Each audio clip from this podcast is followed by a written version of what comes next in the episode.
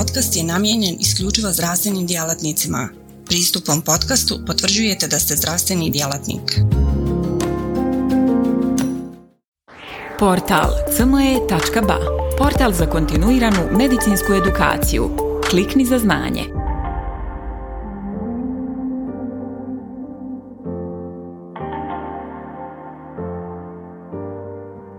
Dobar dan svima. Ja bih se na početku zahvalio profesoru Salkiću i organizatorima na pozivu. Moram reći da mi je izuzetna čast i zadovoljstvo što učestvujem u, po nekom mom mišljenju, u prvom ozbiljnijem tematskom IBD sastanku u Bosni i Hercegovini. Mm, Vjerojatno će se neki naljutiti zbog moje konstatacije, ali to je neko moje lično mišljenje i nadam se da će to preći u tradiciju.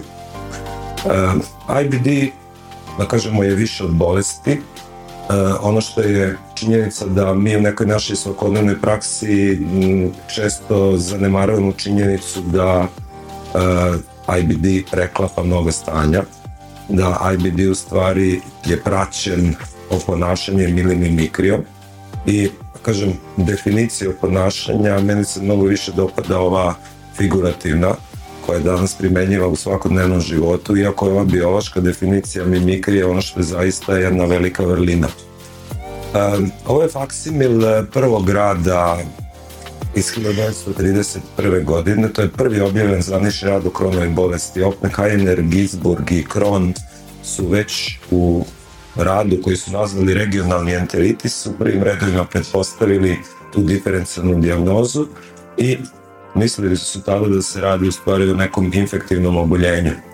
A danas smo došli do činjenice da se radi o veoma složenom i kompleksnom mehanizmu gde već uključujemo i epigenetiku kao nešto što bi trebalo da predvidi i da prevenira zapaljenske bolesti creva. I znajući tu multifaktorijalnu i složenu etiologiju, mi smo samim tim svesni kakva sve može biti i mimikrija bolesti creva. Ne samo zaboraviti da se radi o sistemskim bolestima, i da su e, bolesnici koji imaju IBD čak 9 puta skloni da imaju neku drugu pridruženu autoimunu bolest. E, to je najčešće bronhijalna astma, zatim e, psorijaza, na trećem mestu reumatoidni artritis. Sad dolazimo do tog školskog dela, diferencijalna dijagnoza zapaljenskih bolesti creva, nekad nešto što je monotono, nekad neko nezanimljivo, ali ovo je nešto što se viđa u učbeniku i ja bih rekao da je najbolje da diferencijalnu dijagnozu zapaljenskih bolesti podelimo u ono što se zove infektivna mimikrija i neinfektivna mimikrija. Ovde neću ulaziti u detalje šta sve od infektivnih bolesti digestivnog trakta može da oponaša zapaljenske bolesti creva. Od neinfektivne mimikrije takođe govorimo o nekim zapaljenskim bolestima, ali govorimo i o e, neoplazama, govorimo nekad i o lekovima i hemikalijama na koje često takođe ovaj, ne mislimo u svakodnevnoj kliničkoj praksi. Ja ću navesti samo neke, da kažem, infektivne uzroke koji mogu da imitiraju IBD, koje se do duše ne javljaju toliko često, ali ne treba nam na njih zaboravljati. Campylobacter jejuni, koja je recimo jedna akutna i blaža, da kažemo, infekcija, koja se lako diagnostikuje samo ako se pomisli da se ta stolica pošalje na analizu. Znači radi se o jednoj zoonozi, tako da ćemo i e, epidemiološki podatak imati adekvatan. Yersinia enterokolitika je nešto specifično, ona može ići subakutno, ona može zaista da imitira IBD u nekoj kliničkoj prezentaciji, može da se prezentuje kao enterokolitis ili samo ileitis, I ono što je bitno da je naglasiti da se ono pak teško dokazuje. Recimo za serološku potvrdu imamo taj neki O, o antigen, a e, da bi dokazali u stolici Jersini potrebno je nekad čak 7 dana da ta kultura zaista naraste u, na podlozi. Inače, klinika Jersinije ide slično kao IBD sa bolima u stomaku, sistemskim karakterom, prolivom i krvarenjem. Kako se prezentuje endoskopski? Pa kampilobakter jevini obično ide kao jedna blaža slika, ali zna, znamo da ovakvu endoskopsku sliku možemo videti i kod nekog najblažeg oblika ulceroznog kolitisa. Jersinija pak može ići prezentovana sa tipičnim aftoznim ulceracijama, tako da zaista nekad e, može da ukaže na kronu bolest pojete da ne smemo olako proglašavati sve za IBD ili za nešto drugo. Što se tiče intestinalne tuberkuloze, možda najveća diferencijalna diagnostička dilema u e, bolestima creva lokalizovanih naročito na terminalnom ileum.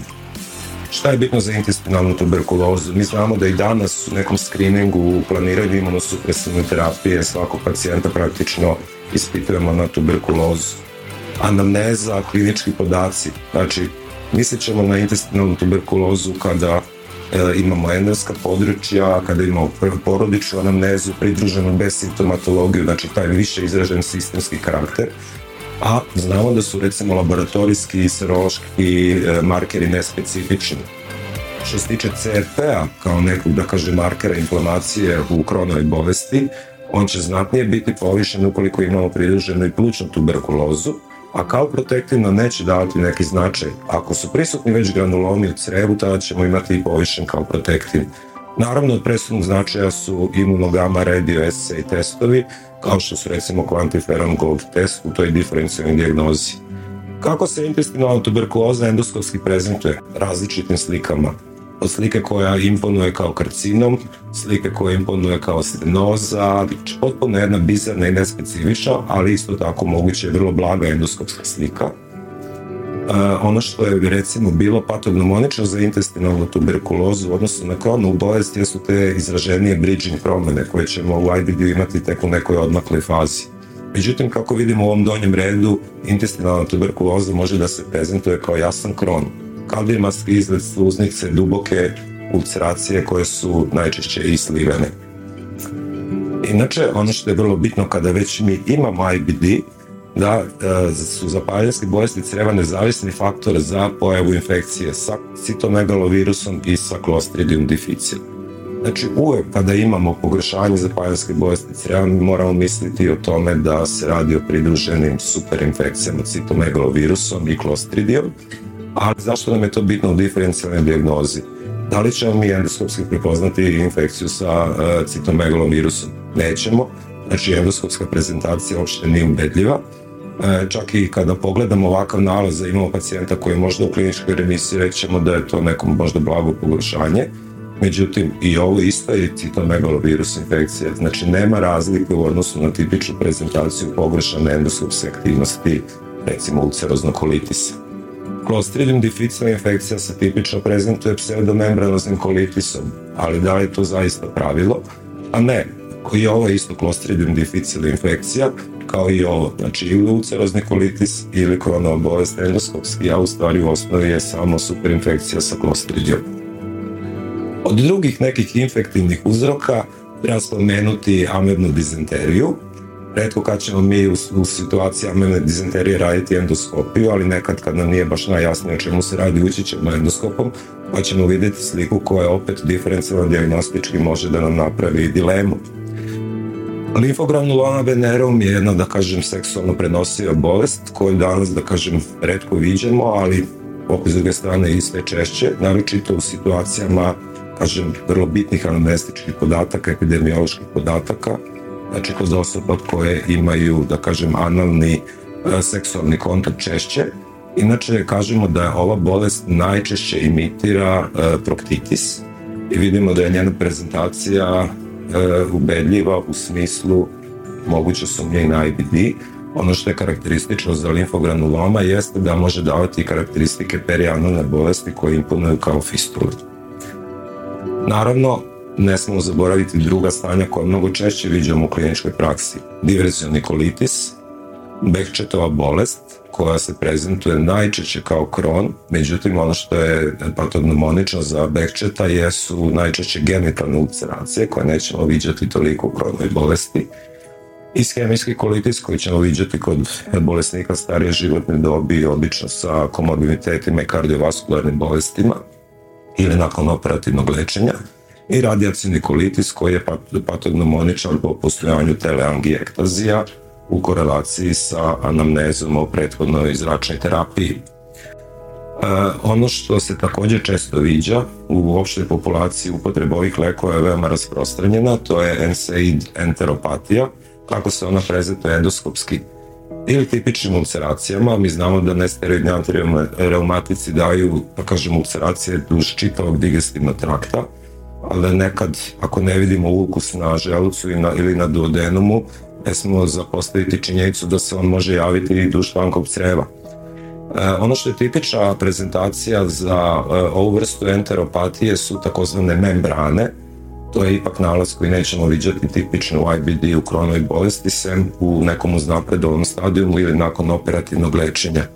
Ali e, ovakav nalaz viđamo više kod osoba starije životne dobi. Tipični nalazi su recimo ove dva slike u sredini, to je nalaz pri endoskopskoj kapsuli. Što se tiče perianalne kronove bolesti, tu je mimika, kažem, isto tako široka ali je ujedno i teška. Nekad mi ne možemo zaista znati da li se radi samo o teškoj perianulne bolesti ili nečemu drugome. Prva bolest koju moramo uzeti u obzir je hidradenitis supurativa. Hidradenitis supurativa je u stvari e, nespecifična zapaljinska bolest koju karakteriše pojava gnojnih lezija u područjima apokrinih žlezda kože i ukoliko je hidradenitis udružen sa zapaljinskom bolesti creva, ona svakako ima negativan utjecaj na kvalitet života i samo po sebi, a kamoli e, u e, udruženosti sa zapaljenskoj bolesti creva. Što je karakteristično za ove bolest? Da, ona ima praktično vrlo slične histološke karakteristike kao na primjer Crohn. A e, ukoliko bi posmatrali epidemiološke podatke o incidenciji hidradenitisa i kronove bolesti, vidimo da je ona devet puta veća kod IBD pacijenta u odnosu na opštu populaciju.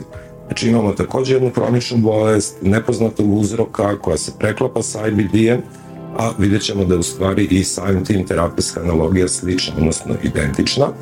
Naravno da je najveći možda klinički izazov kada imamo pridruženi hidradenitis i e, IBD, to su mladi ljudi sa teškim lezijama u glutarnim predelima, inguinalnim predelima, pazušnim jamama, sa pridruženim zapaljinskom bolesti creva, tako da uvek treba razmišljati o hidradenitisu kad imamo kronovu bolest. Ona najčešće ostaje neprepoznata, mi to olako pripišemo samo perianalne bolesti i kod svakog bolesnika koji, koji ima krona i ima neke kožne promene, naročito perianalne promene, ne smemo automatski govoriti samo o perianalnoj bolesti. Uvek treba razmišljati i o suprotivnom hidradenitisu. Naravno, perianalna karakteristika se mogu javiti kod drugih bolesti. Ovo je recimo jedan limfom kutani, koji se također može prezentovati kao perianalni kron. Što se tiče diferencijalne dijagnoze prema funkcionalnim poremećajima digestivnog trakta, to možemo reći je slobodno tema za jedno čitavo predavanje i svi znamo kakvi su IBS pacijenti. Ne samo zaboraviti da gotovo 30% IBD pacijenata ima i pridružen IBS, ali znamo da su to pacijenti koji imaju dugotrajnu evoluciju, koji su prošli kompletna gastroenterološka ispitivanja, koji uvek preuveličavaju gobe i nikad nisu zadovoljni koji god terapiju da im damo. Stanje se njima stalno pogoršava, ali mi smo danas, da kažem, prepoznali jednostavne alate kako ćemo razlikovati IBD od IBS-a.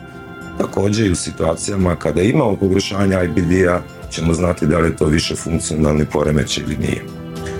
Kako razmišljati kada postoji diagnostička dilema? Znači imamo mi mikriju, vidjeli smo različitih dešavanja, kako mi treba postupiti u tim situacijama. Znači, uvek moramo imati na umu da postoji mogućnost superinfekcije, ishemije ili neoplazme. Znači, odmah gađamo neku najtežu varijantu, prvo je bitno da to isključimo, pa ćemo onda lako da se bavimo drugom diferencijalnom dijagnozom. Naravno, ako ne radi imunosupresija u zapaljenskoj bolesti uvek mislite da se krije nešto drugo u osnovi, i naravno imati u vidu mogućnost preklapanja dva entiteta kao što smo vidjeli sa supurativnim hidradenitisom. I šta, da radi, šta raditi kada postoji dilema? Naravno, uvek skopirati, ništa nećemo izgubiti kada ako gubimo vreme u postavljanju dijagnoze ili razrešavanju dilema o čemu se radi, endoskopija je zlatni standard, a biopsija uvek. Bez biopsije mi ne možemo biti sigurni i to je u stvari možda najvažnija poruka koju treba poslati bez biopsije ne možemo donositi zaključak o tome o kojoj se bolesti radi, da li se radi samo o pogoršanju ili o nečemu drugome. Ovo je jedan zanimljiv rad koji su objavili radiolozi e, kod ljudi koji su imali bolove stomaka su radili e, magnetnu enterografiju i ovo su recimo zanimljivi rezultati. U najvećem broju slučajeva je u osnovi bio normalan nalaz, jer svi pacijenti koji su imali pozitivan nalaz su išli na endoskopiju. A vidimo da na drugom mjestu kod takvih nalaza, nažalost, su bile bolesti creva.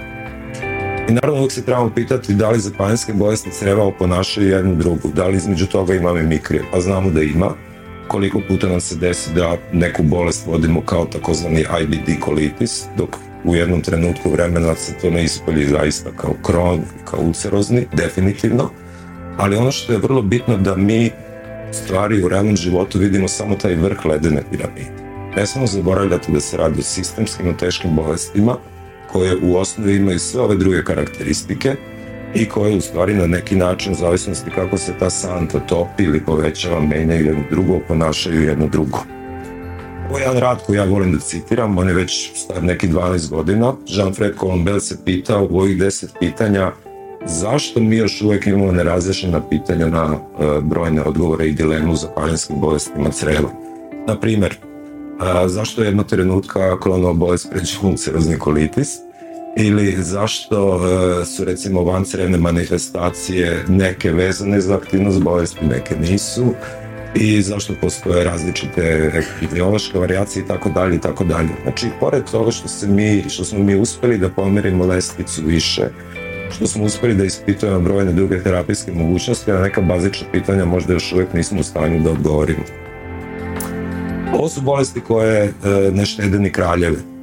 Ovo je Alfred Veliki, to je jedini engleski kralj koji je dobio epitet Veliki, koji je prvi ujedinio anglosaksonska plemena negde tamo u 9. veku boreći se protiv vikinga i on je prema nekim opisima verovatno bolao od kronove bolesti. Imao je subokozine tegobe, imao je perianalnu bolest, na kraju je stradao verovatno zbog Ileusa. Međutim, tada se to sve objašnjavalo nekim demonskim silama, ali možemo reći možda da je to prvi opisani bolesnik sa komplikovanom kronovom bolesti. Dwight Eisenhower je oslobodio Evropu u drugom svetskom ratu Inače, američki predsednik koji je imao dugotrajnu i tešku evoluciju kronove bolesti. On je čak između dva mandata, 50. godina, imao i resekciju ileuma, ali ova njegova čuvena rečenica da je čovek u zatvoru najbolje, zato što ima gde da spava, ima šta da jede, toplo mu je, ali mu fali samo jedna stvar, a to je sloboda. Verovatno je to njegova bila refleksija i na tešku bolest sa kojom se nosio. JFK, on je imao ulcerozni proktitis i reumatoidni artritis. IBD pacijenti su teški. Ovo je recimo jedan zanimljiv prikaz kako bi mogli da reflektuju različite nivoje bola i patnje kroz refleksiju dela velikih umetnika i sada gde mi možemo staviti naše IBD pacijente, da li u sve ove kategorije ili možda u ovu, da li je u kategoriju koje dolazi praktično do potpune dehumanizacije, opterećenošću takvom težinom bolesti. Završio bi sa jednom malim, da kažem, e, s jednim malim komentarom. Inspiracija za tu priču mi je bio Joram Inspektor, to je jedan odličan psihijatar englez, radi u Oxfordu i on je najveći deo svoje karijere proveo upravo radeći sa IBD pacijentima. Inače, on je jungovac, dosta se, kao i svi jungovci, bavio mitologijom i on je recimo IBD prikazao kao meduzu. Znamo da po mitologiji je Meduza jedno mitsko čudovište, to je u stvari bila jedna prelepa devojka koju Atina iz ljubomore pretvorila u čudovište, koja umesto kose imala zmije, imala oštre zube i njenu u stvari taj, to zlo se ogledalo u tome što svako ko je pogleda u oči bude okamenjen. Međutim, Persej, kao junak, je jedini uspio da shvati da Meduzu ne treba pogleda u oči, i kada je, da kažem, odsekao njenu glavu, uspeo je da je savlada, iz njenog tela je izletao Pegaz, krilati konj. I ako mi, da kažem, IBD doživimo kao jednu meduzu i ove zmije na njenoj glavi su praktično sve ove loše karakteristike koje, nažalost, naši pacijenti nose sa sobom, onda mi svakako moramo shvatimo naš zadatak i kao e, činjenicu da mi moramo meduzi pogledati u oči i pored toga ne plašiti se da ćemo biti pritom savladani jer samim tim možemo u stvari postići uh, neki uspeh, pre svega omogućiti našim pacijentima slobodu i jedan ovakav ponosni uzlet. Hvala vam na pažnji. Portal cme.ba Portal za kontinuiranu medicinsku edukaciju. Klikni za znanje. Svaka revolucija počinje s idejom U svijetu medicine ta ideja je neprekidno učenje, stalna evolucija i kretanje ka sve preciznijem i personaliziranijem pristupu. Dobrodošli na cme.ba, budućnost kontinuirane medicinske edukacije. Na cme.ba vjerujemo da medicinski stručnjaci nisu samo praktikanti, već inovatori, pioniri, istraživači mogućnosti. Svako novo otkriće, svaka nova tehnika, svaki novi komad znanja je korak prema zdravijem i sretnijem svijetu. U duhu onih koji su se usudili razmišljati drugačije, kreirali smo online portal koji pruža više od puke informacije. Nadmašuje tradicionalne granice edukacije, nudeći imerzivno, dinamično i beskrajno prilagodljivo iskustvo učenja. Baš kao što skalpel u rukama vještog hirurga postaje instrument iscijeljenja, CME.ba u rukama radoznalog medicinskog stručnjaka postaje instrument unapređenja. Srce naše platforme je jednostavnost. Razumijemo da je vaše vrijeme neprocjenjivo, da svaka sekunda može napraviti razliku. Zato smo dizajnirali cme.ba da bude jednako intuitivan i efikasan koliko je i inovativan. Inspirirana najboljim svjetskim sučeljima, naša platforma vam omogućava da zaronite u bogatstvo znanja bez ikakvih ometanja ili kompleksnosti, kada god to želite i gdje god to želite, donoseći svijet medicine na dohvat vaših prstiju sa elegancijom jednog, besprijekodnog dodira. Na cme.ba susret ćete se sa neprestano rastućim univerzumom sadržaja kuriranog od strane regionalnih i globalnih stručnjaka.